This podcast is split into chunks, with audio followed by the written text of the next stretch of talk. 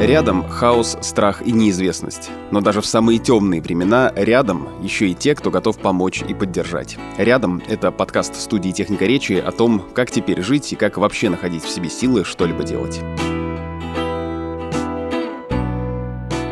Меня зовут Екатерина Сигитова. Я врач-психотерапевт, автор книги о проживании кризисов «Идеальный шторм».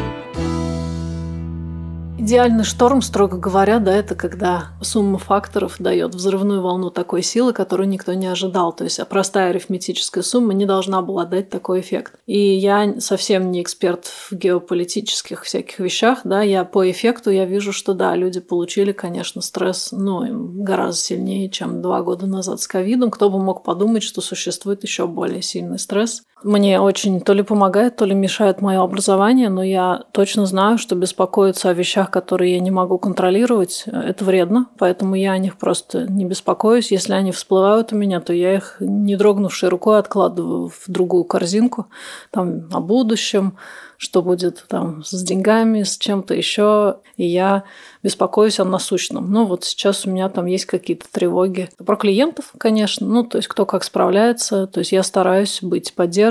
У меня также много людей, которых я учу, которые в позиции студентов по отношению ко мне, я тоже переживаю за них. Существуют люди, которым само вот это ощущение, что от них ничего не зависит, и они не могут глобально ничего сделать, само это ощущение является для них разрушающим. И в этом случае обычно рекомендации – это действительно искать тщательно те дела и ту зону, которая подконтрольна. Это может быть бытовая зона буквально, то есть там дом, да, своя семья, свои какие-то дела, да, пусть они совершенно не относятся к глобальным процессам, но правда из таких песчинок будет складываться, ну, большой ручеёк. Если каждый будет делать свое, да, то в этом месте будет крошечный кусочек стабильности, а она очень важна. Я знаю, что сейчас очень много людей, они, ну, в противоположных мнениях находятся. Как вы можете там заниматься своим, когда тут вот это вот так вот. И для людей, от которых как раз-таки ничего не зависит, это как дополнительный упрек, да, такой вины, что они вот сосредоточились на своем. Но по факту именно это и важно, потому что когда-то все равно будет наступать заживление, и нужно будет адаптироваться, и тогда люди, которые сохранили вот этот самый кусочек подконтрольной зоны, они будут очень важны. То есть в кризисе, в стрессе важны разные процессы и часть их про активную помощь там, где можно, там где-то в важных точках, да, а часть просто про сохранение своей жизни хоть чего-то таким же, как было.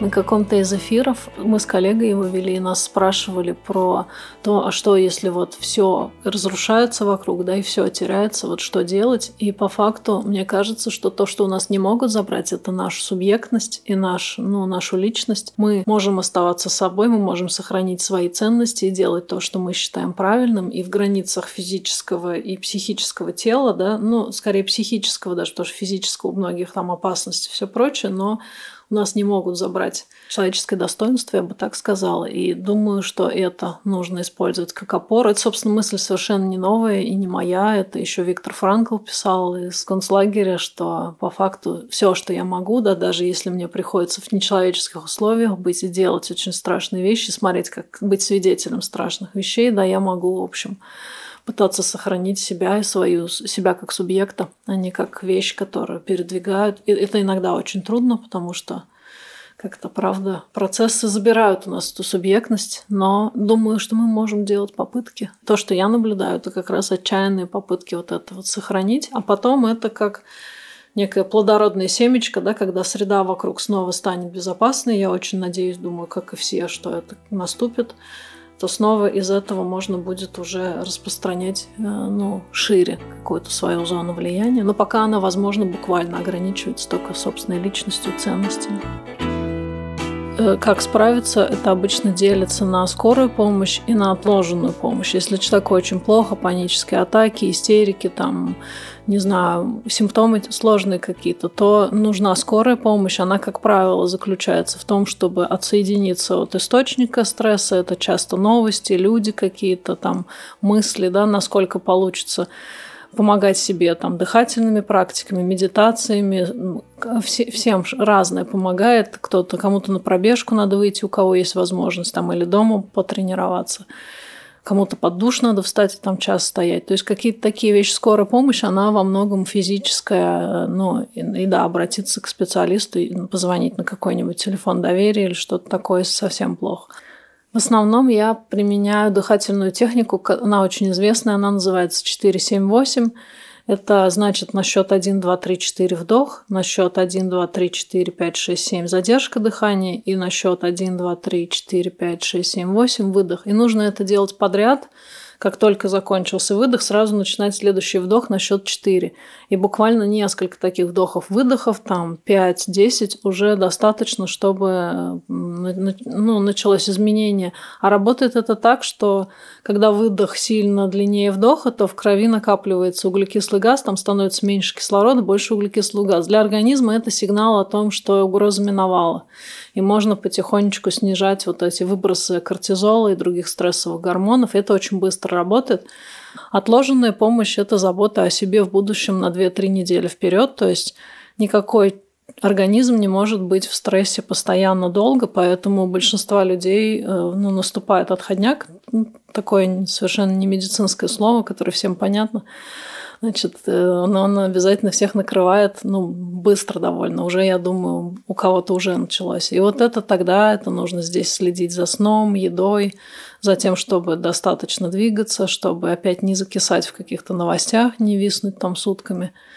И делать свои рутинные дела, те, которые доступны. И это я, я уточню, что я имею в виду и тех, кто в безопасности, и тех, кто вне безопасности. Если у них есть возможность что-то делать, отвлечься на какую-то рутину, это часто вытаскивает. Не думаю, что есть какой-то хороший, здоровый способ мыслить о текущей ситуации. Не считаю себя вправе это, ну, утверждать. Мне кажется, что человек умеет, что у него получается, то и хорошо. Ну, есть такая шутка известная, что люди делятся на физиков и химиков, да, то есть физики – это те, кто физическим способом стресс вытряхивает, выхаживает, там, выбегивает, садится за руль, кругами ездит, то есть через тело. Есть химики, те, кто принимает вещества, и, ну, в смысле, таблетки, там, валерьянку, и, не знаю, алкоголь, может быть, еще что-то. И на самом деле люди обычно про себя это знают, какой способ им помогает. И в кризисе не все способы могут быть идеально оптимальны. Тоже я вот в статье написала, что если работает алкоголь, то можно алкоголь. Меня уже закритиковали за это, что мы так все сопьемся. Слушайте, может быть, кто-то ну, успеет напиться несколько раз, но спиться за несколько дней точно никто не сможет. И я тут сторонник того, что нужно выбирать то, что приносит меньше всего вреда. И для некоторых людей, если никак не достигается расслабление, но бокалом пива они его достигнут, это, возможно, будет меньше вреда, чем они проведут там сутки в, в дичайшем напряжении, вообще не будут спать. То есть как-то мы будем из этого выходить. В любом случае, даже если окружающие события не будут меняться, но человек – существо высокоадаптивное, и, соответственно, пройдет, как, пройдут какие-то недели, и мы начнем приспосабливаться. Вот то, что в ковид называлось «новая нормальность», у нас сейчас очередной виток новой нормальности будет. Посмотрим, как оно будет. Как-то оно точно будет. Еще никогда так не было, чтобы никак не было. Пожалуйста, помните, что мы все вместе, как бы это странно ни звучало, да, но сейчас, правда, только объединением можно как-то справиться с вот тем, что происходит. И это объединение уже началось. И знайте, что очень много людей с очень разными историями, которые теоретически должны бы быть по разные стороны баррикад, но они объединяются и шлют друг другу слова любви, поддержки, да, что могут. И это та сила, которая, в принципе, только она может быть противопоставлена разрушению. Да, вы можете с кем-то из близких там списываться, сами себя утром, вечером спрашивать, как я, каково мне. И вот, в общем, надеяться на то, что любовь победит.